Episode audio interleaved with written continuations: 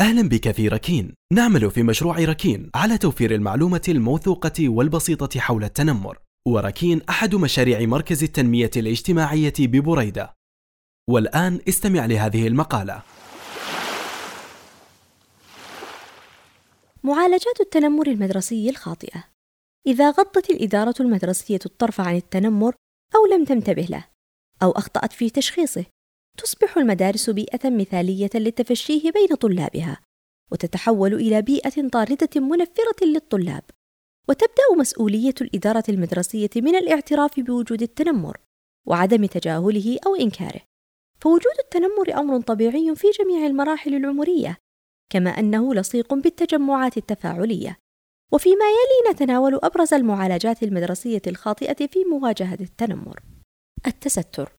رغم إدراك غالب الإدارات المدرسية أهمية الشفافية والمصارحة مع أولياء أمور الطلاب يتبع البعض سياسة مخالفة إزاء ضحايا التنمر إذ يعمدون إلى التكتم على المشكلة خشية ردة الفعل السلبية المحتملة من الأسر وخطورة هذا التستر ليست فقط في سماحه بتمدد التنمر وانتشاره بين الطلاب الذين سيشعرون بتواطؤ الإدارة مع المتنمرين بل في المساءلة القانونية إذا علم ولي الأمر بهذا التكتم.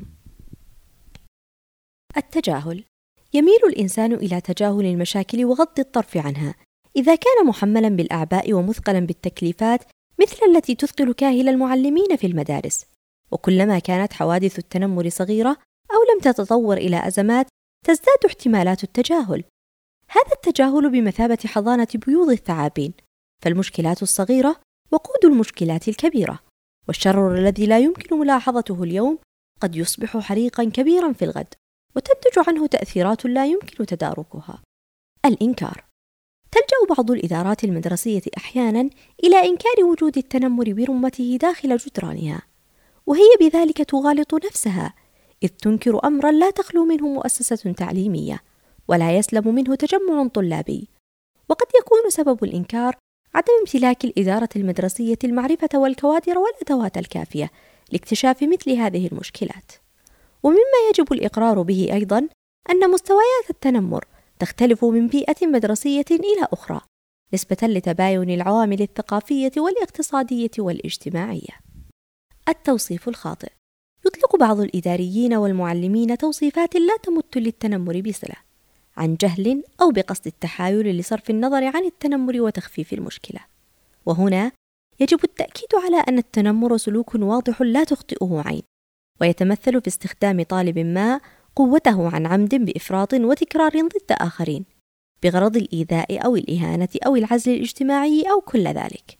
ولعل ما يجعل البعض يخطئون في تشخيص التنمر اعتبارهم الاعتداءات التنمرية بين الأقران نوعا من صراع الأنداد والأقران ومما يعين على التفريق بينهما النظر إلى توازن القوى. فإذا كان أحد الطرفين أقوى من الآخر يكون هذا تنمرا.